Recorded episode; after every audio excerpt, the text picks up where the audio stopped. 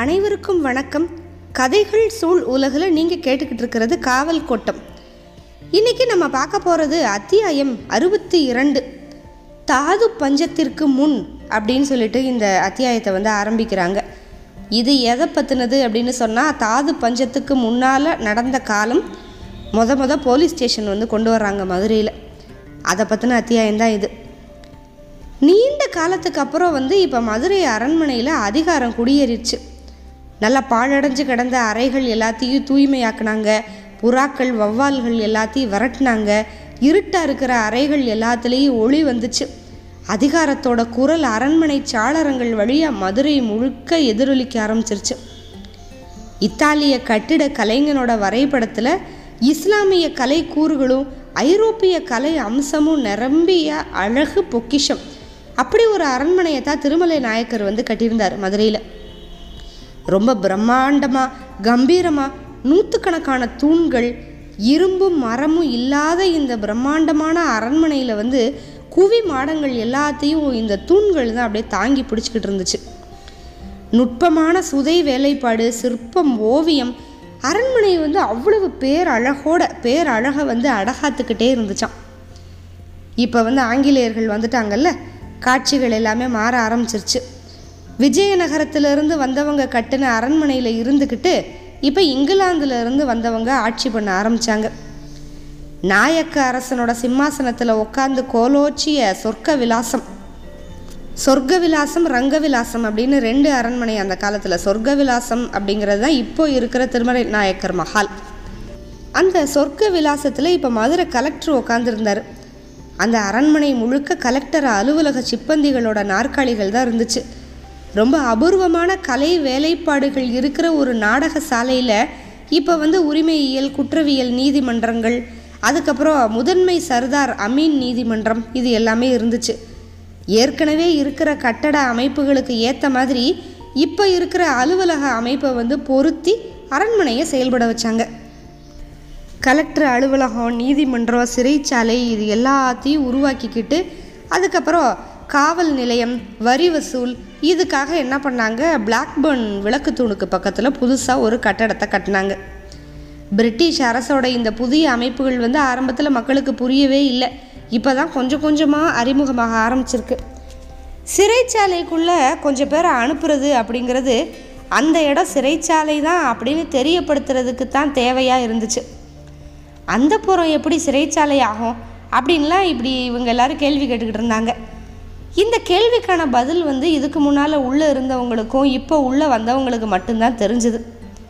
ஆட்சியாளர்களோட செயல்பாடு அதிக ஆக ஆக சிறைச்சாலையோட பரப்பளவு வந்து குறுகிக்கிட்டே இருந்துச்சு. அமைதியும் ஒழுங்கும் அவங்க அவங்க கைக்குள்ளே இருக்கணும் அப்படின்னு நினச்ச ஆட்சியாளர்கள் வந்து அதுக்கான முறையில் வந்து சட்டத்தை உருவாக்கிக்கிட்டே இருந்தாங்க. புதிய சட்டங்களோட அடிப்படையில் ஒழுங்கை நிலைநாட்டுறதுக்காக நவீன போலீஸ் முறையை வந்து உருவாக்கணும், வலுப்படுத்தணும். அதுக்கு முன்னால் நீதிமன்ற அமைப்புகள் வந்து பலமாக இருக்கணும் அப்படிங்கிற அடிப்படையில் மதுரை மாவட்டத்தில் நாலு இடத்துல மாவட்ட முன்சீப் நீதிமன்றங்கள் அதை உருவாக்குனாங்க.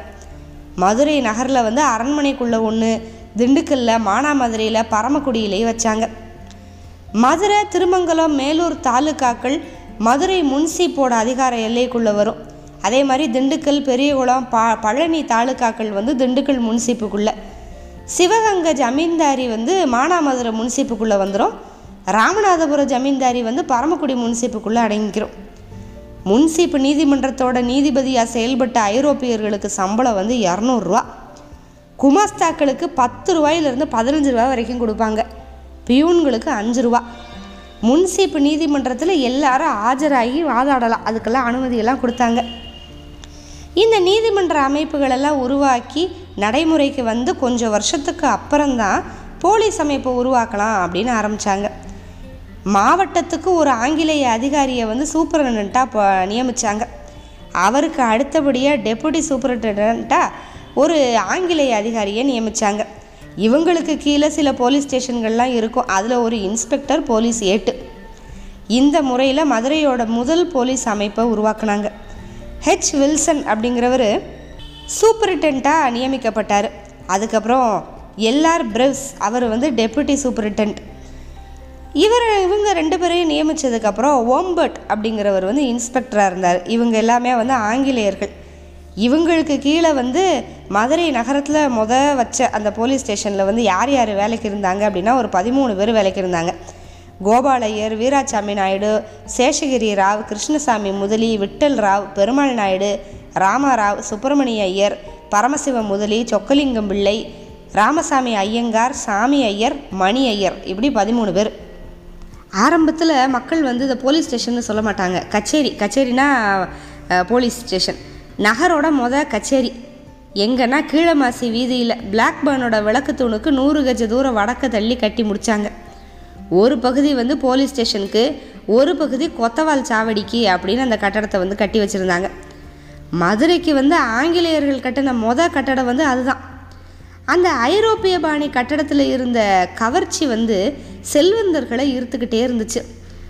இரும்பு ராடர்களை போட்டு நிறைய ஜன்னல்கள் வச்சு நல்லா காத்தோட்டமாக கட்டி வச்சுருந்த அந்த கட்டடத்தை வந்து மக்கள் வந்து வந்து பார்த்துக்கிட்டே இருந்தாங்க. பசுமலையில் அமெரிக்க மிஷினரிமார்கள் கட்டியிருக்கிற பள்ளி கட்டடத்தை மாதிரியே வேலைப்பாடுகள் இருக்குது, ஆனால் என்ன அளவில் கொஞ்சம் சின்னதாக இருக்குது அப்படின்லாம் பேசிக்கிட்டாங்க. நகரத்துக்குள்ளே வியாபாரத்துக்காக கொண்டு வரப்படுற எல்லா பொருள்களுக்கும் வரி வசூல் பண்ணுறது, இதர வரிகளை வசூல் பண்ணுறது, நகர நிர்வாகத்தை தினசரி கவனிக்கிறது, அப்புறம் கலெக்டர் ஆஃபீஸ் பகுதிகளை வந்து கூட்டி பெருக்கிறது, தெரு விளக்குகளை வந்து தினமும் எண்ணெய் ஊற்றி ஏற்றி வைக்கிறது, அதிகாலையில் போய் அணைக்கிறது அப்படின்னு கொத்தவால் சாவடியில் வேலை மும்முரமாக நடந்துக்கிட்டே இருந்துச்சு. ஆனால் இந்த கச்சேரி போலீஸுக்கு தான் என்ன வேலைன்னு யாருக்குமே தெரியல. வர்றவங்க போகிறவங்க எல்லாம் அவங்கள பார்த்து உங்களுக்கெல்லாம் என்ன வேலை அப்படின்னு கேட்டுக்கிட்டே இருந்தாங்க. அவங்களுக்கும் அவங்களுக்கான வேலை என்ன அப்படின்னு இனிமேல் தான் முழுசாக தெரிய வரும் அப்படின்னு சொன்னாங்க. அதுக்கப்புறம் ஆளாளுக்கு ஒவ்வொரு ஆலோசனை. சில பேர் அது வித்தியாசமான வேலை அப்படின்னு பேசினாங்க, சில பேர் அது கேலிக்குரிய வேலை அப்படின்னு பேசினாங்க. போலீஸ் வேலை என்னதான் இருக்கும் அப்படின்னு மக்களுக்கு புரியவே இல்லை. வரி வாங்குறவங்களுக்கு பாதுகாப்பாக பாடிகாப்பாக போகிறது தான்ப்பா இவங்க வேலை. ஐயரும் நாயக்கரும் பிள்ளை மாதிரி எப்படி பாடிகாப்பு வேலை செய்ய முடியும், இவங்க ஏன் செய்கிறோம்னு ஒத்துக்கிட்டாங்க? யோசிக்காமல் பேசாதீங்கப்பா, எத்தனை பெரிய சம்சாரி குடும்ப கோபால் ஐயரோடது, அவர் போய் பாடிகாப்பு வேலைக்கு போவாரா? இதில் வேறு என்னமோ சூழ்ச்சி இருக்குப்பா. ஆ, வேறு என்னமோனா அது என்ன சொல்லு? அதுதானே தெரியல, அவங்கள கேட்டாலும் ஒன்றும் தெரியலன்னு தான் சொல்கிறாங்க. ஆனால் இங்கிலீஷு படித்த கோபாலையரையும் வீராசாமி நாயு நாயுடுவையும் தான் பெரிய அதிகாரியாக போட்டிருக்கானாம். அப்படின்னா விஷயமான வேலையாக தான் இருக்கும். இப்படி எல்லாரும் ஆளுக்கு ஒன்றா பேசிக்கிட்டே இருந்தாங்க. பஞ்சக்கச்ச அங்கவஸ்திரம் போட்டு தலையில் ஒரு தலைப்பாக கட்டிக்கிட்டு தினமும் போலீஸார் கச்சேரிக்கு வர்றதும் போகிறதுமா இருந்தாங்க. ஒரு வேலையும் இல்லை. ஒரு நாள் அரண்மனையில் இருக்கிற அலுவலகத்துக்கு வர சொல்லி எஸ்பி வில்சன் சொல்லி இருந்ததுனால போலீஸார் அத்தனை பேரும் எஸ்பியோட அலுவலகத்துக்கு வந்தாங்க. டிஎஸ்பி பிரவ்ஸ் வந்து ஒரு வடிவமைக்கப்பட்ட ஆடை ஒன்று எடுத்து காமிச்சு, இதுதான் நீங்கள் தினமும் போட்டு வர வேண்டிய யூனிஃபார்ம் அப்படின்னாரு. பாதி பேருக்கு புரியவே இல்லை, முடிச்சுக்கிட்டே இருந்தாங்க.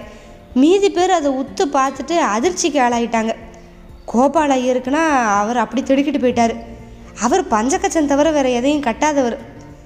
ரெண்டு ஓட்டை மாதிரி தச்சு வச்சுருந்த ஒரு ஆடையை முட்டிக்கு மேலே வரைக்கும் கொண்டு வந்து இடுப்பில் கட்டிக்கிட்டு வர வேணும் அப்படிங்கிறத அவரால் நினச்சி கூட பார்க்க முடியல. பிரவுஸ் வந்து யூனிஃபார்ம்னா என்ன, அது ஏன் தேவை அப்படின்னு விளக்கிக்கிட்டே இருந்தார். மறுநாள்லேருந்து போலீஸார் குடியிருந்த தெருக்கள் எல்லாம் களை கட்ட ஆரம்பிச்சிருச்சு. ஒருத்தர் மாற்றி ஒருத்தராக இந்த செய்தி பரவுச்சு. போலீஸ்காரவங்களை பார்க்குறதுக்காக இப்போ நிறையா பேர் ஓடி வர்றாங்க. நாலா பக்கமும் கீழும் மேலுமாக பார்க்குற ஒரு வினோத பொருளாக போலீஸ்காரவங்க மாறி போயிட்டாங்க. தெருக்களில் பார்க்க முடியாத சின்ன பசங்கள்லாம் கச்சேரிக்கே ஓடி வந்து இந்த போலீஸ்காரவங்கெல்லாம் எப்படி இருக்காங்க அப்படின்னு பார்த்துட்டு போனாங்க. நாயக்கரோட கால் கவிட்டு ரெண்டு ஓட்ட ஓட்ட துணிக்குள்ளே மாட்டிக்கிறிச்சிடுவோ அப்படின்னு சின்ன பசங்கள்லாம் சத்தம் போட்டுக்கிட்டு தெரு தெருவாக ஓடுனாங்க. கோபால் ஐயர் கொஞ்ச நாள் கச்சேரி பக்கமே வரல. மற்ற போலீஸ்காரவங்க எல்லாம் யூனிஃபார்ம் போட்டு கச்சேரிக்கு வர்றாங்களா அப்படின்னு உறுதிப்படுத்திக்கிட்டு தான் நான் கச்சேரிக்கு போவேன் அப்படின்னு ஒரு முடிவுக்கு வந்தார். அன்னைக்கு ஏழுகடல் அக்ரஹாரத்திலிருந்து கீழமாசி வீதி வரைக்கும் அம்மன் வீதி உலா மாதிரி ஒரு கூட்டம். ஐயர் வந்து எதையும் சட்டை செய்யாமல் வீராப்பா நெஞ்ச நிமித்தி நடந்து வந்துக்கிட்டு இருந்தார். மாசி வீதியில் திரும்பினதும் அவரோட சொந்தக்காரர் ஒருத்தர் ஆரம்பிச்சிட்டாரு, என்ன ஓய் எப்படி இதை போட்டீரு, நீர் விட்டத்தில் தொங்கிக்கிட்டு ஆத்துக்காரியை ரெண்டு ஓட்டக்குள்ளேயும் கால் ரெண்டையும் விட்டு மாட்டு அப்படின்னு சொல்லி மாட்டு நீரோ அப்படின்னு கேட்டார். பக்கத்தில் இருந்த எல்லாருக்கும் சிரிப்பு அடக்க முடியல. ஐயருக்கு வந்து அப்படியே திடுதிடுன்னு கச்சேரியை நோக்கி ஓடணும் போல் இருந்துச்சு. ஆனால் அப்படியே அடக்கிக்கிட்டே ஒவ்வொரு எட்டாக எடுத்து வச்சு நிதானமாக நடந்து போனார். உள்ளே வந்தா பிறவி பெருங்கடல் நீந்துறது மாதிரி நீந்தி வந்தீரோ சாமி அப்படின்னு குத்தலாக கேட்டார் ராமாராவ். மூணு நாள் கழித்து நீந்துனா இப்படித்தான் தனியாக மாட்டிக்கிடுவீர் அப்படின்னாரு வீராசாமி நாயுடு. உள்ளேயே எல்லாரும் சிரித்தாங்க. ஆனால் அந்த சிரிப்பு வந்து அவமானத்தையும் சோகத்தையும் மறைக்கிறதுக்காக அவங்களா வரவழைச்சிக்கிட்ட ஒரு வம்பான சிரிப்பு. இதுக்கு இடையில வேளாச்சேரி மருதக்கோணார் எழுதின கச்சேரி கும்மி அப்படின்னு ஒரு பாட்டு, அது காட்டு தீ முழுக்க எங்கே பார்த்தாலும் பரவுது. புது மண்டப சாவடி தெப்பக்குளம் அப்படின்னு மக்கள் வந்து அதை பாடிக்கிட்டே கிடக்கிறாங்க. கார்த்திகைக்கு முருகன் மேலே பாடிக்கிட்டு போகிற வழிநடை கும்மி மாதிரி கச்சேரி கும்மி அப்படின்னு ஒன்று மக்களோட மனசில் இடம் பிடிச்சிருச்சு. எல்லாம் ரசித்து ரசித்து பாடுறாங்க. கச்சேரி போலீஸ் இந்த பாட்டை கேட்டாலே காதை தூரம் ஓட ஆரம்பிச்சிட்டாங்க. அந்த கச்சேரி கும்மி என்ன அப்படின்னா, வெள்ளைக்காரன் கொடுத்த சட்டையை வேடிக்கையாக நின்று பாருங்கடி, உள்ள காலில் பாதியை காண உதச்சி நடக்கிறத பாருங்கடி, ஆட்டக்காரி ரவிக்க போல அரைக்கையி தான் இருக்குது, ஓட்டை போட்ட ரெண்டு மரக்கா காலு கொண்டா தொங்குது, ஓட்டக்குள்ளே காலை விட்டு ஒலமூடிக்குள்ளே தலையை விட்டு வீட்டை விட்டு வெளியே வராரு வீராசாமி நாயுடு. காற்று போக ஒரு ஓட்டை, மூத்திரம் போக ஒரு ஓட்டை, பார்த்து பார்த்து நடந்து வராரு பரமசிவ முதலியார். மணி ஐயரை கேட்க போனால் மாசி வீதிக்கு ஓடுறாரு, ஐயங்காரை கேட்க போனால் ஆவணி வீதிக்கு ஓடுறாரு, கிருஷ்ணசாமி முதலியாரோ கிடுகிடுன்னு ஓடுறாரு, விட்டல்ராவை கேட்க போனால் விடு விடு விடுன்னு ஓடுறாரு. முட்டி மோதி ஓடி போய் கச்சேரிக்குள்ளே ஒளியிறாங்க. முட்டிக்கு கீழே ஒன்றுமில்லை முழிச்சுக்கிட்டு நிற்கிறாங்க. வெடைச்ச கழுத மூக்கு மாதிரி பெரிய ரெண்டு ஓட்டக்குள்ளே நடக்கிற காலை திணிச்சுக்கிட்டு நண்டு போகிறத பாருங்கடி, பட்டு போன சொரக்குடுக்கையில் பாதத்தை ரெண்டையும் விட்டுக்கிட்டு எட்டு வச்சு நடக்கிறத கிட்ட நின்று பாருங்கடி, பஞ்சகச்சமும் அங்கவஸ்திரமும் பறந்து போச்சு பாருங்கடி, வெள்ளைக்கார சம்பளத்துக்கு போட்ட விஷத்தை பாருங்கடி, வேளாச்சாரி மருத கோணார் பாட்டை கொஞ்சம் கேளுங்கடி அப்படின்னு ஒரு கும்மி பாட்டு. இப்போ கொஞ்ச நாள் ஆச்சு. ஒரு வழியாக போலீஸ்காரவங்க ஆடை இதுதான் அப்படின்னு எல்லாருக்கும் ஆயிடுச்சு. எல்லாரும் நிலைமையை புரிஞ்சுக்கிட்டு இப்போ சகஜ நிலைமைக்கு வந்துட்டாங்க. ஏச்சு பேச்சுகள் எல்லாமே அப்படியே தூவானம் மாதிரி நின்று அடங்கிருச்சு. போலீஸார் யூனிஃபார்ம் போட்டபடி கச்சேரிக்கும் கலெக்டர் அலுவலகத்துக்கும் போயிட்டு வந்துக்கிட்டு தான் இருந்தாங்க. அணிவகுப்பு மரியாதை செய்கிறது, வழக்குகளை பதிவு பண்ணுறது, அதை நீதிமன்றத்தில் தாக்கல் பண்ணுறது, இந்த வேலைகள் எல்லாத்துக்கும் அவங்களுக்கு பயிற்சி கொடுக்கப்பட்டுச்சு. எஸ்பி வில்சனும் டிஎஸ்பி பிரவுஸும் அடிக்கடி அவங்க அலுவலகத்துக்கு வர சொல்லி போலீஸுக்கான நடைமுறை பயிற்சிகள் எல்லாமே கொடுத்தாங்க. இங்கிலாந்தில் இருக்கிற போலீஸ் முறையை பற்றி அவங்களுக்கு விளக்கி சொன்னாங்க. போலீஸார் வந்து அவங்களுக்கு வழங்கப்பட்ட பணிகளை எல்லாம் செய்ய ஆரம்பித்தாங்க. கொஞ்சம் கொஞ்சமாக கச்சேரியோட சக்கரம் மெல்ல உருள ஆரம்பிச்சது. முன்பின் பழக்கமில்லாத ஒரு புதிய பாதையில் அப்படியே உருண்டு போகுது. நீதிமன்றத்துக்கும் அதுக்குமான கண்ணி வந்து கண்ணுக்கு தெரியாத நிலைமையில் இருந்து இப்போ வந்து பழக பழக கண்ணுக்கு தெரிகிற மாதிரி ஒரு பலமடைய ஆரம்பிச்சிருச்சு. ஏட்டு கோபாலையரோட மேஜையில் பெரிய பெரிய நோட்டுகளை அடுக்கி வச்சுருந்தாங்க. அவர் எப்பயுமே வீதியை விரித்து பார்த்துக்கிட்டே இருந்தார். அந்த வீதியில் போகிற எல்லாருக்கும் கச்சேரிக்குள்ளே உடுப்பு போட்டு உக்காந்துருக்கிற கோபாலையரையும் மற்றவங்களையும் எட்டி பார்த்துட்டு நடந்து போகிறது ஒரு வேலையாகவே இருந்துச்சு. ஒரு நாள் எஸ்பி அலுவலகத்துக்கு கூப்பிட்டதுனால இந்த கச்சேரி போலீஸார் எல்லாரும் போயிருந்தாங்க வழக்கம் போல். அவங்கக்கிட்ட வாழை மட்டை மாதிரி ஒன்றை காமிச்சு, இனிமேல் இடுப்பில் யூனிஃபார்முக்கு மேலே இதை கட்டிக்கிறணும் அப்படின்னாரு டிஎஸ்பி பிரவுஸ். இது என்ன புதுசாக இருக்குது அப்படின்னு கையில் வாங்கி பார்த்து கேட்டால் அதுக்கு பேர் பெல்ட் அப்படின்னு சொல்லி அதோட பயன்பாட்டையெல்லாம் விளக்குனாங்க. அதை மாட்டு தோலுனால செய்வாங்க அப்படிங்கிறதையும் சேர்த்தே சொன்னாங்க. சில பேருக்கு அது திகைப்பாக இருந்துச்சு. ஆனால் அக்ரஹாரத்திலேருந்து வந்திருக்கிற அஞ்சு போலீஸாருக்கு தூக்கி வாரி போட்டுருச்சு. வெள்ளைக்காரனோட போலீஸ் உடைக்குள்ளேருந்து புதுசு புதுசாக பிரச்சனைகள் வந்துக்கிட்டே இருக்கே அப்படின்னு நினச்சி கோபாலையர் அப்படின்னு நொந்து போயிட்டார். அப்புறம் கொஞ்சம் நிதானமாக யோசித்து மற்ற நாலு பேரையும் இணைச்சிக்கிட்டு ஒரு ஆட்சேபனை மனு ஒன்றை தயார் பண்ணி எஸ்பி வில்சன்கிட்ட கொடுத்தாரு. எங்கள் சாஸ்திரப்படி இதெல்லாம் நாங்கள் அணிய முடியாது, அதனால் இதை அணியிறதுலேருந்து எங்களுக்கு விளக்கு வேணும் அப்படின்னு கேட்டிருந்தார். இவங்களுக்கெல்லாம் பூட்ஸ் எதில் செஞ்சதுன்னே தெரியல, அதனால் அதுக்கு பிரச்சனை வரல, இதை சொன்னதுனால பிரச்சனை. எஸ்பியும் மனுதாரர்களோட விளக்கங்கள் எல்லாத்தையும் முழுசாக கேட்டுட்டு நான் கலெக்டர்கிட்ட கலந்து பேசிட்டு வந்து சொல்கிறேன் அப்படின்னு சொல்லிட்டு போயிட்டார். இந்த நிலமையில் மற்ற போலீஸ் எல்லாம் வேறு வழி இல்லாமல் பெல்ட்லாம் மாட்டிட்டு கச்சேரிக்கு வர ஆரம்பிச்சிட்டாங்க. கோபாலாயரும் மற்ற நாலு பேரும் பெல்ட்டு கட்டாமல் அரைஞான் கயிறை வந்து இடுப்புக்கு மேலே இறுக்கி கட்டிக்கிட்டு வந்துட்டு போனாங்க. ஆனால் என்ன பிரச்சனைனா மற்ற நாலு பேருக்கும் இல்லாத ஒரு பிரச்சனை கோபாலையருக்கு மட்டும் வந்துச்சு. தலைமை ஏட்டு அப்படிங்கிற முறையில் அவர் தான் வந்து அடிக்கடி கலெக்டர் போய் பார்க்கணும், எஸ்பியை போய் பார்க்கணும், பார்க்குறப்பையும் சரி விடை வாங்கிக்கிட்டு வர்றப்பையும் சரி சல்யூட் அடிக்கணும். இன்னொரு ஏட்டு வந்து வீராசாமி நாயுடு கலெக்டருக்கும் எஸ்பிக்கும் நல்லா கச்சிதமாக சல்யூட் அடித்து முடிச்சிருவார். ஆனால் கோபால் ஐயர்னால் அப்படி செய்ய முடியல. காரணம், கோபால் ஐயர் சல்யூட் அடிக்கிறப்ப அந்த அரைஞான் கயிறு வந்து ஒத்துழைக்க மாட்டேங்குது. அந்த அரைஞான் கயிற்றுக்கு வந்து கலெக்டரையோ எஸ்பியையோ தெரியாதுல்ல, அதனால் இவர் வலது கையை தூக்கி சல்யூட் அடிக்கிறப்ப கயிறு மேலே ஏறிக்கிட்டு ட்ரௌசர் கீழே இறங்கும். பக்கத்தில் இருக்கிற வீராசாமி நாயுடு சாமி அப்படின்னு மெல்ல குரல் கொடுத்ததோ வேக வேகமாக சட்டையை உள்ளே விட்டுக்கிட்டு ட்ரௌசரை மேலே ஏற்றி அரைஞான் கயிறை இறுக்கி கட்டி சரி பண்ணிக்கிடுவார். அது மட்டும் இல்லை, அரைஞான் கயிறை இப்போ வெளியில் எடுத்துக்க ஆடைக்கு மேலே கட்டுறாருல, அதனால் உள்ள கோவணம் கட்டுறதுல பெரிய சிக்கல். இந்த சிக்கலை எப்படி தீர்க்கிறதுன்னு தெரியாமல் யோசித்து யோசித்து ஒன்றும் பிடிபடாமல் கடைசியாக ஒரு தாசி குஞ்சரம் தான் ஒரு வழியை கண்டுபிடிச்சி சொன்னான். இன்னொரு அரைஞான் கயிறை கட்டி விட்டா, என்ன இடுப்பில் மற்ற கடையிற மாதிரி ரெண்டு கயிறு கட்டியிருக்கேள் அப்படின்னு சொல்லிட்டு அகத்தில் பாரியாள் கேட்டாள்.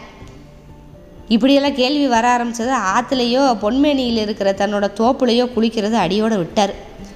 இப்படி சல்யூட் அடிக்கிறதுல ஆரம்பித்த பிரச்சனை எங்கெங்கேயோ போய்கிட்டு இருக்கு. ஆனால் ஐயர் வந்து இப்படி ரொம்ப கவனமாகவே சல்யூட்டை அடிக்க அடிக்க எஸ்பி வில்சன் வந்து நிறையா தடவை முகம் சுளிக்கிற மாதிரி ஆயிடுச்சு. இந்த நிலைமை நீடிச்சுன்னா வீராசாமி நாயுடு இன்ஸ்பெக்டர் ஆனாலும் ஆயிடுவார் அப்படின்னு வேற இவருக்கு ஒரு சந்தேகம். இன்னும் கொஞ்சம் பேர் வேறு அதே மாதிரி சொன்னாங்க. அதனால் ஒரு முடிவு பண்ணார், வேறு வழியே இல்லாமல் பெல்ட் போட்டுடலாம் அப்படின்னு முடிவு பண்ணார். ஆனால் இந்த முடிவை கேட்டு அந்த அக்கரகாரமே கொதிச்சு எழுந்துருச்சு. இது சாஸ்திர விரோதம், ஐதீகத்துக்கு புறம்பானது, அக்கரகாரத்துக்கே தீட்டுப்பட்டுரும் அப்படின்னு ஒரு ஆட்சேபனை. பெண்களெல்லாம் முகத்துக்கு நேராக பேச ஆரம்பிச்சிட்டாங்க. நம்ம சாஸ்திரம் அனுஷ்டானமெல்லாம் தெரியாதவா கிட்ட வேலைக்கு போனால் இப்படி தான் ஆச்சாரம் தவறி பேசுவேள். காலம் மாறிண்டே இருக்குது, நாம் வெறுமே சாஸ்திரத்தை சொல்லிண்டே உட்காந்துருக்க முடியாது. பாருங்கோ, விவிலியத்தை வசன நடையில் அச்சு அச்சு பதிப்பிச்சிருக்கா, எவ்வளவு நல்லா இருக்குது. நாம் இன்னும் அக்ரஹாரத்தை தின்ன பள்ளிக்கூடத்தை நம்பி குருத்தோலையை பிச்சுண்டு இருக்கோம் அப்படின்னாரு இவர். பசுமலையில் அவள் நடத்துகிற ஸ்கூலுக்கு போனால் இங்கிலீஷ் வரும், சாஸ்திரத்தை சொல்லிண்டே சாஸ்திரிக்கிட்ட போனால் சொல்லி பொறுக்கி இடுப்பு வழி தான் வரும். குலங்கெட்டவாளோட உட்காந்து படிக்க சொல்கிற சாஸ்திர துவேஷிகள் அக்கரகாரத்துக்குள்ளே வந்துட்டாலே சிவசிவா. சாஸ்திரங்களை மீறி பெல்ட்டு கட்டுனா அக்கரகாரத்தில் இருந்தே விளக்கிடுவோம் அப்படிங்கிற அளவுக்கு பேச்சுகள் வந்துச்சு. நிலைமையை புரிஞ்சுக்கிட்டு கோபால் ஐயர் முத பின்வாங்கினார். அப்புறம் கொஞ்ச நாளில் அக்கரகாரம் அமைதியாச்சு. ஆனால் அந்த அமைதியுமே கொஞ்ச நாள் தான் இருந்துச்சு. வீராசாமி நாயுடு பெல்ட்டை நல்லா இறுக்கி கட்டிக்கிட்டு கச்சிதமாக சல்யூட்டை அடிக்க அடிக்க ஐயரோட மௌனம் அப்படியே மாறிக்கிட்டே இருந்துச்சு. அக்ரகாரத்துலேயும் கொஞ்சம் கொஞ்சமாக கோபால் ஐயருக்கு ஆதரவான குரல்கள் எல்லாம் வந்துச்சு. இங்கிலீஷ் படித்து இங்கிலீஷ்காரங்கிட்ட வேலை பார்க்குற பிராமண குடும்பங்கள் எல்லாம் கோபால் ஐயர் பக்கம் நின்றுச்சு. அக்ரகாரத்தோட எல்லா திண்ணைகள்லையும் எதிர்வாதம் பண்ணுறதுக்கு ஒருத்தராவது தயாராகினாங்க. எழுகடல் அக்ரகாரம் வந்து இப்போ பார்க்கடல் மாதிரி ஆகிருச்சு. அக்ரகாரம் அப்படியே அலை அடிப்பில் தத்தளிக்குது. சாஸ்திரத்தை மட்டும் பார்த்துண்டு படிச்சுட்டு இருந்தால் கோயிலுக்கு குருக்களாக தான் போகலாம், கோர்ட்டுக்கு குமாஸ்தாவாக முடியாது, ரூபாய் கணக்கில் நோட்டை எண்ணி வாங்க முடியாது, நைவேத்தியத்துக்கு வெண்ணெயை வச்சே இன்னும் காலந்தள்ளின்னு இருந்தோன்னா அப்புறம் நாயக்கமாரெல்லாம் இன்ஸ்பெக்டர் ஆகிடுவா, பிள்ளைமாரெல்லாம் சப் ஜட்ஜ் ஆகிடுவா, நாம் குமாஸ்தாவிலே உக்காந்துருக்க வேண்டியது தான். முன்ன மாதிரி எல்லோரும் போய் கோர்ட்டில் பேச முடியாதுன்னுட்டான் வெள்ளக்காரன். புதுசாக பாஷை கொண்டு வந்திருக்கான், அதை எழுதுனா தான் கோர்ட்டுக்கு போக முடியும்னுட்டான். நாளுக்கு நாள் நிலமை மாறிண்டே இருக்குது, நாம் மட்டும் மாறாமல் இருந்தோம்னா நஷ்டம் லோகத்துக்கு இல்லை, நமக்கு தான். சாஸ்திரத்தை லாப நஷ்ட கணக்கு வச்சுட்டு பேசுகிறவாக்கிட்ட நமக்கு என்ன பேசு பேச்சு? அதுதானே, ரூபா சம்பளத்துக்காக ஆச்சார அனுஷ்டானங்களை எல்லாம் விற்கிறவாளுக்கு அக்கரகாரத்தில் என்ன வேலை? பார்க்கடலை கடைஞ்சிக்கிட்டே கிடந்தாங்க. ஒரே பெரிய ரெண்டாக பிரித்து மாறி மாறி இழுத்தாங்க. கோபால் ஐயர் உள்ளிட்ட அஞ்சு பேருக்கான பெல்ட்டு கச்சேரி சுவரில் அமைதியாக தொங்கிக்கிட்டே தான் இருந்துச்சு. ஒரு நாள் அதிகாலையில் கோபால் ஐயர் கச்சேரிக்கு வந்தார். உள்ளே யாருமே இல்லை. சுவத்தில் தொங்கிக்கிட்டு இருந்த பெல்ட்டுகளை பார்த்தாரு. கொஞ்ச நேரம் யோசிச்சுட்டு அதில் ஒன்றை எடுத்து கண்ணை இறுக்கி மூடிக்கிட்டு இடுப்பில் கட்டினார். உடம்பு முழுக்க ஒரு நடுக்கம் கொடுத்துச்சு. கொஞ்ச நேரம் மூச்சு இழுத்து விறப்பாக நின்றுக்கிட்டு இருந்தார். அப்புறம் மெதுவாக கண்ணை திறந்தார். இப்போ கச்சேரிக்குள்ளே வலது ஓரத்தில் அரை இருட்டில் உட்காந்துருந்த வீராசாமி நாயுடு, என்ன சாமி உங்கள் சாஸ்திரமெல்லாம் வெள்ளைக்காரனோட பன்னெண்டு ரூபா சம்பளத்துக்கு வளைஞ்சு கொடுத்துருச்சே அப்படின்னாரு. நாயுடுவோட குரல் இப்போ கோபாலையரை முட்டி தூக்கி எரிஞ்சது. ரத்தமும் சதையுமா எழுகிடல் அக்கரகாரத்தில் போய் விழுந்தார். அக்கரகாரம் அப்படியே சாபம் போட்டுச்சு. அவமானத்தோடு வந்து வெள்ளைக்காரன் தந்த அதிகாரத்துக்குள்ளே ஒளிஞ்சுக்கிட்டார். அதிகாரம் எல்லா அவமானங்களையும் வலியையும் தாங்கிக்கிற போதையை கொடுத்துச்சு அவருக்கு. அடுத்த நாள் அக்ரஹாரம் கொந்தளிச்சுக்கிட்டே தான் இருந்துச்சு. சுப்பு பட்டர் அப்படிங்கிறவர் தான் அக்ரஹாரத்தோட பெரிய மனுஷர். கோபால் ஐயரோடையும் அவரோட குடும்பத்தோடையும் எந்த உறவு வச்சுக்கக்கூடாது அப்படின்னு அறிவிச்சார். யாரும் மறுத்து பேசலை, அதனால ஏற்றுக்கிட்டாங்க அப்படின்னு நினச்சாங்க. ஆனால் பொன்மேனி கிராமத்தில் பலகாணி நிலமும் மாதம் பன்னெண்டு ரூபாய் சம்பளமும் வாங்குகிற கோபால் ஐயரை அண்டுனா எது வேணாலும் கிடைக்கும், சுப்பு பட்டர் ஆண்டுனா என்ன கிடைக்கும் அப்படிங்கிற எண்ணம் அக்ரஹாரத்தில் எல்லாருக்கும் இருந்துச்சு. மறுநாள் சாயந்தரம் பெல்ட்டை கட்டிக்கிட்டு கோபாலையர் வீட்டுக்கு வராரு. சாரப்பாம்பு இடுப்பில் கட்டின மாதிரி இதை கட்டிண்டு வந்திருக்கேளே அப்படின்னு பதறிய மனைவியை சமாதானப்படுத்தவே பெரிய பாடு. கழட்டின பெல்ட்டை வீட்டில் எங்கே வைக்கிறது அப்படின்னு ஒரு சர்ச்சை. வாசப்படி வராண்டாவோட ஓட்டு முகட்டில் சொருக்கி வைக்கிறத தவிர க ஐயருக்கு வேறு வழி இல்லை. பார்த்து ஓய், திரும்ப அந்த மருத கோணார் கும்மி பாடிட போகிறாரு அப்படின்னு நண்பர்களெல்லாம் கேலி பேசிட்டு வேற போனாங்க. கொஞ்ச நாள் ஆச்சு. இப்போ எஸ்பி வில்சனே பாராட்டுற மாதிரி சல்யூட் அடித்தார் கோபால் ஐயர். மாட்டு தோலில் செஞ்ச அந்த பெல்ட் அவரோட அப்படியே கச்சிதமாக பிடிச்சிக்கிருச்சு. அவரும் அதை விட கச்சிதமாக அந்த பெல்ட்டை பிடிச்சிக்கிட்டார். இந்த கச்சேரியில் வீராசாமி நாயுடு இருந்தார்ல, அவர் எப்படி போலீஸுக்கு வந்து சேர்ந்தார் அப்படின்னு ஒரு கதை இருக்குது. அது ரொம்ப சுவாரஸ்யமானது. அவர் வந்து ஸ்ரீவில்லிபுத்தூருக்கு பக்கத்தில் இருக்கிற பாலவனத்தை ஊருக்காரரு. ராணி மீனாட்சி வந்து விஷம் கொடுத்து செத்து போய் மதுரை அரண்மனை முகமதியர்கள் கைக்கு போச்சுல்ல, அப்போ வந்து அங்கே வேலைக்காரவங்களா வந்து பலிஜவாறு குடும்பத்தினர் இருந்தாங்க. அவங்க வந்து இந்த முஸ்லீமெல்லாம் வந்ததுமே தப்பிச்சு வெள்ளிக்குறிச்சி, பெரியகுளம், ஸ்ரீவில்லிபுத்தூர் ஊர்களுக்கு ஓடி போனாங்க. அஞ்சு தலைமுறைக்கு அப்புறம் அந்த குடும்பங்கள் ஒன்றுலேருந்து சொக்கப்ப நாயுடு அப்படின்னு ஒருத்தர் வந்தார். அவருக்கு பேர் அந்த காலத்தில் காவடி சாமியார். மதுரை வட்டாரத்தில் ரொம்ப பிரபலம், வசதியானவர், நிலபலமெல்லாம் இருந்துச்சு. ஒரு தடவை பழனிக்கு காவடி எடுத்துகிட்டு போனவர் திரும்பி வந்து காவடியை இறக்கவே இல்லை, காவி உடையும் கலட்டலை. மனைவி மக்கள் எல்லாத்தையும் விட்டுட்டு மண்டபத்திலே இருந்துக்கிட்டார். சாப்பாடு வீட்டிலேருந்து போகும், விவசாய மேற்பார்வையும் உண்டு. திருப்பரங்குன்றம், பழனி, திருச்செந்தூர் அப்படின்னு வருஷா வருஷம் காவடி எடுத்து போய்கிட்டே இருப்பார். அவருக்கு பின்ன பெரிய கூட்டம் எப்பயுமே போகும். சாமி அவர் கனவில் வந்து சொன்னாங்க அப்படின்னு சொல்லி பாலவனத்தில் பெருமாள் கோயிலுக்கு முன்னால் எழுபது அடி நீள அகலத்தில் தெப்பக்குளம் ஒன்று தோண்டினார். காவடியோட வண்டி கட்டி போய் ஊர் ஊராக வசூலில் இறங்கினார். கொஞ்சம் கொஞ்சமாக காவடி சாமியை பற்றி நிறைய பேருக்கு தெரிய ஆரம்பிச்சிருச்சு. தெப்பக்குளத்துக்கு கரைக்கல், படிக்கல் எல்லாம் வச்சு நாலே வருஷத்தில் தயாராகிருச்சு. அதில் குளிச்சா புண்ணியம் அப்படிங்கிற செய்தி வேற பரவிக்கிட்டே இருந்துச்சு. ஊர் ஊராக சுற்றி சுற்றி திரியிறதுல சுகங்கன்றிருந்த அந்த சாமி இப்போ பருத்தி வியாபாரியாக வேற ஆயிட்டார். மதுரை பக்கம் வண்டி போகிறப்பையெல்லாம் பசுமலையில் நிப்பாட்டுவார். உள்ளே போய் அமெரிக்கன் மிஷினரி பிரசுரித்துக்கிட்டு இருந்த யுனைடெட் சர்ச் ஹெரால்ட் அப்படிங்கிற ஒரு புத்தகத்தோட பிரதியை வாங்குவார். அப்போ அமெரிக்க உள்நாட்டு போர் வந்து முடிவை நெருங்கிக்கிட்டு இருக்கிற சமயம், அங்கேருந்து பருத்தி வரவு நின்று போய் இந்திய பருத்திக்கு தான் ஏக கிராக்கி. அந்த பேப்பரில் வந்து பருத்தியோட நடப்பு விலை அச்சாகி இருக்கும். அதை வாங்கி பார்க்குறதுக்காகத்தான் உள்ளே போவார். ரெவரண்ட் சாண்ட்லரோடையும் அவருக்கு வந்து பழக்கம் இருந்துச்சு. மிஷினரிகள் வந்து அந்த காலத்தில் பாவப்பட்ட மக்களை வந்து தேவனோட ராஜ்யத்துக்குள்ளே கொண்டு வர்றதுக்கு பெரிய முயற்சி பண்ணிக்கிட்டு இருந்தாங்க. அதே சமயம் வந்து அதுக்காக மக்கள்கிட்ட செல்வாக்கு இருக்கிற பிரமுகர்களில் இருக்கிறதுலையும் அதிக கவனம் வச்சுருந்தாங்க. பசுமலை மிஷினரி இதே மாதிரி ஏற்கனவே மேலூர்லேருந்து அப்பாவு அப்படிங்கிற கள்ளர் பிரமுகரை வந்து கிறிஸ்தவராக மாற்றிருந்துச்சு. அவர் வந்து பெரிய அம்பலக்காரர், அன்னதானம் இடுறதுல வந்து ரொம்ப நாட்டம் இருக்கிறவர், விஷக்கடிக்கு வந்து மந்திரிக்கிறவர் வேற. அதனால அவர் அந்த வட்டாரத்தில் ரொம்ப செல்வாக்கு மிக்கவர். இப்போ வந்து அவர்னால அவரை வந்து கிறிஸ்தவராக மாற்றினதுனால அவர் கணிசமான மந்தைகளை தேவாலயத்துக்குள்ளே ஓட்டிக்கிட்டு வந்தார். காவடி சாமிக்கும் பாலவனத்து ஐயங்கார்களுக்கும் தகராறு. விஷயம் இதுதான், அபிஷேகத்துக்கு கொடுத்த கரும்பு சாரை வந்து சன்னதிக்குள்ளே ஒளிஞ்சு அர்ச்சகர் குடிக்கிறத காவடி சாமி பார்த்துட்டாரு. அவர் அந்த வேலையிலேருந்து தூக்கணும் அப்படின்னு காவடி சொல்ல அக்கரஹாரம் மறுக்க சிக்கல் பெருசாகி நாடெல்லாம் அதே பாட்டாக கடந்துச்சப்ப இதை பயன்படுத்தி தம்ம தம்மோட சபைக்கு வந்து இவரை சாமியை இழுக்கணும் அப்படின்னு கத்தோலிக்க மிஷன் வந்து முடிவு பண்ணுச்சு. சொல்லப்போனால் சாமிக்கு உண்மையில் இதில் நாட்டமெல்லாம் இல்லை. அவர் வந்து நல்ல செலவாளி, உல்லாச பெருவழி. பசுமலையில் ஒரு கிறிஸ்தவ பொண்ணை சாமி வந்து கல்யாணம் கட்டினார். அதனாலேயே தேவனை வந்து ஒத்துக்கணும் அப்படிங்கிற நிலைமை வந்துருச்சு. ஆனால் மற்றவங்களை, பக்தர்களை வந்து தேவன்கிட்ட கொண்டு வர்றதில் இந்த சாமிக்கு வந்து ஆர்வம் இல்லை. பருத்திய வாரத்தில் தான் குறியாக இருந்தார். பயணங்களுக்கெல்லாம் மிஷன்கிட்ட பணம் கேட்டு தொந்தரவு பண்ணார். மிஷன் பார்த்துச்சு, இவர் ஆளுகளையும் கூப்பிட்டு வர மாட்டாரு, சாமியை வந்து பொருட்படுத்தவே இல்லை மிஷன். அப்புறம் சாமி வந்து பழையபடி தாம்போக்கில் திரிஞ்சார். பசுமலைக்கு வர்றப்ப மட்டும் கிறிஸ்தவனாக இருப்பார். சாமி செஞ்ச ஒரே நல்ல காரியம் என்னன்னா, ஊரில் இருக்கிற சொந்தக்கார பசங்க எல்லா பசங்களை எல்லாத்தையும் கூட்டிகிட்டு வந்து பசுமலை பள்ளிக்கூடத்தில் சேர்த்து விட்டார். அப்படி அந்த கூட்டத்தில் வந்து சேர்ந்தவன் தான் வீராசாமி. படிப்பை முடித்ததுமே வாத்தியாராக போயிருக்கலாம். ஆனால் வீராசாமியோட அம்மா ருக்மிணி அம்மாள் என்ன சொல்லிட்டா, மகன் வந்து கிறிஸ்தவன் ஆகக்கூடாது அப்படிங்கிறதுல பிடிவாதமாக இருந்துட்டான். மதுரையில் மதுசூதன செட்டி அப்படிங்கிற ஒரு கடையில் வந்து கணக்கராக சேர்ந்தான் இவன். ஒரு நாள் வீதி வழியாக போன தகராறு ஒன்றுக்குள்ளே வீராசாமி தேவையில்லாமல் புகுந்து அடித்து நொறுக்குனதை கடையிலேருந்து பார்த்துக்கிட்டே இருந்த செட்டியார் அவனுக்கு வியாபாரமெல்லாம் சரிப்பட்டு வராது அப்படின்னு சொன்னார். போலீஸுக்கு ஆள் எடுக்கிறத கேள்விப்பட்டு வீராசாமி மிஷினரியில் படித்ததுனால இங்கிலீஷ் வர தெரியும்ல, அதனால் அவனை வந்து அங்கே அனுப்பி வச்சாரு.